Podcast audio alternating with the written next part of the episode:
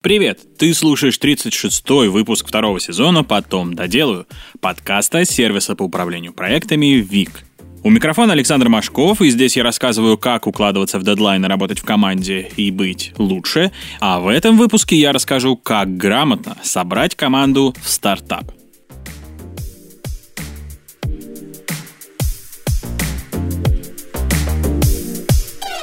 Стартап вообще сильно отличается от обычного бизнеса и сталкивается со сложностями, которые для не стартапа не были бы сильной проблемой. Состоявшийся бизнес, который приносит деньги, может себе многое позволить. Масштабироваться, набирать большую команду, брать стажеров, вкладывать большие бюджеты в производство и рекламу. А у стартапа пространство для маневров ограничено суммами, которые в проект вкладывают инвесторы – и в этих условиях нужно как можно быстрее сделать рабочий продукт, чтобы появилось хоть какое-то движение. Для этого команда должна состоять из подходящих людей, ведь именно от них зависит, как проект зайдет на рынок, привлечет ли он первых инвесторов и клиентов и будет ли успешен.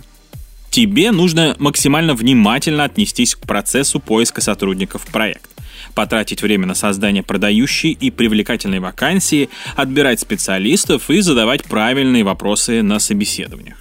Вот несколько советов, которые помогут привлечь самых классных специалистов и сделать из твоего стартапа успешный бизнес. Во-первых, тебе нужны самые лучшие.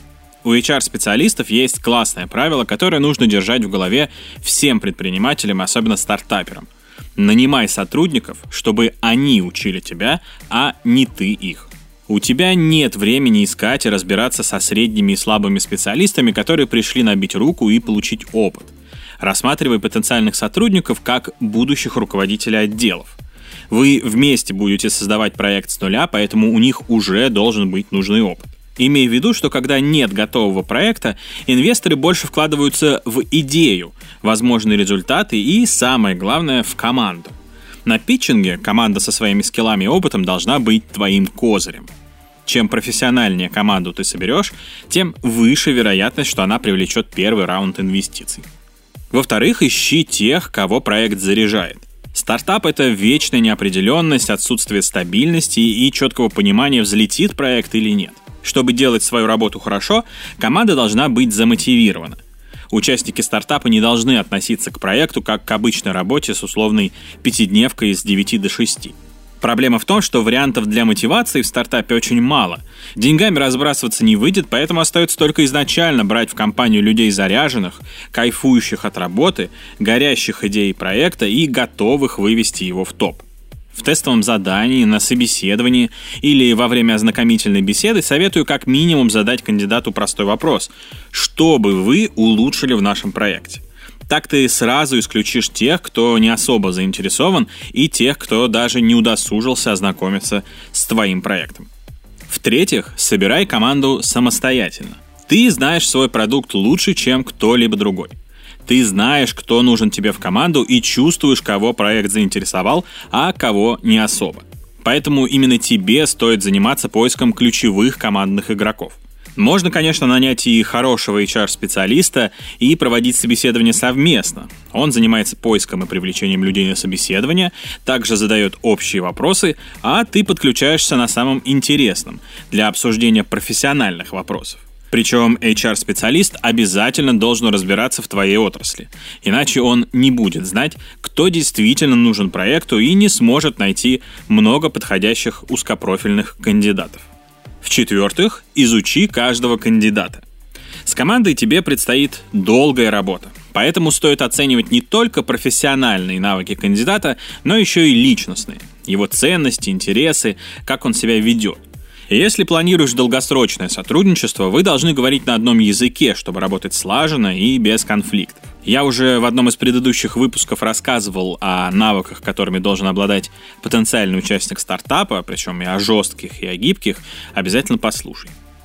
В-пятых, имей в виду, что стартапы для амбициозных. Стартап — это прекрасная возможность для самореализации и личностного роста. На людей без достаточных навыков и опыта такая свобода может нагнать панику. Но самых амбициозных и азартных это, наоборот, раззадорит. Уверенные в своих силах специалисты будут гореть желанием создать продукт и изменить мир. Именно такие люди тебе в команду и нужны. Повышай свой уровень самопрезентации и оттачивай навыки питчинга. Тебе нужно уметь продавать себя и свой проект не только инвесторам и клиентам, но и потенциальным сотрудникам, чтобы вдохновить их на работу. Ну и в конце пару слов скажу про сервисы для поиска специалистов. Искать сотрудников в команду стартапа можно двумя способами. Первый, более автоматизированный, выкладывать вакансии на специальные ресурсы. Там Headhunter, Superjob, GeekJob, Хабр Карьера, десятки телеграм-каналов и так далее. И отвечать на запросы приглянувшихся кандидатов.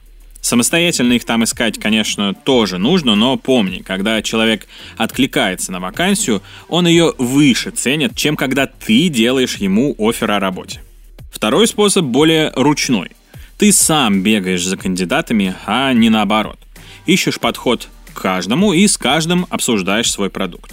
Это сжирает больше ресурсов, чем простой просмотр резюме и тестового задания, но и вероятность найти подходящего сотрудника тут выше. В общем, создание сильной команды – важный и долгий процесс. Лучше выделить на него больше времени и собрать людей, горящих самореализацией и возможностью развивать проект. Каждому стартапу нужна команда, которой основатель будет гордиться во время питчинга перед инвесторами.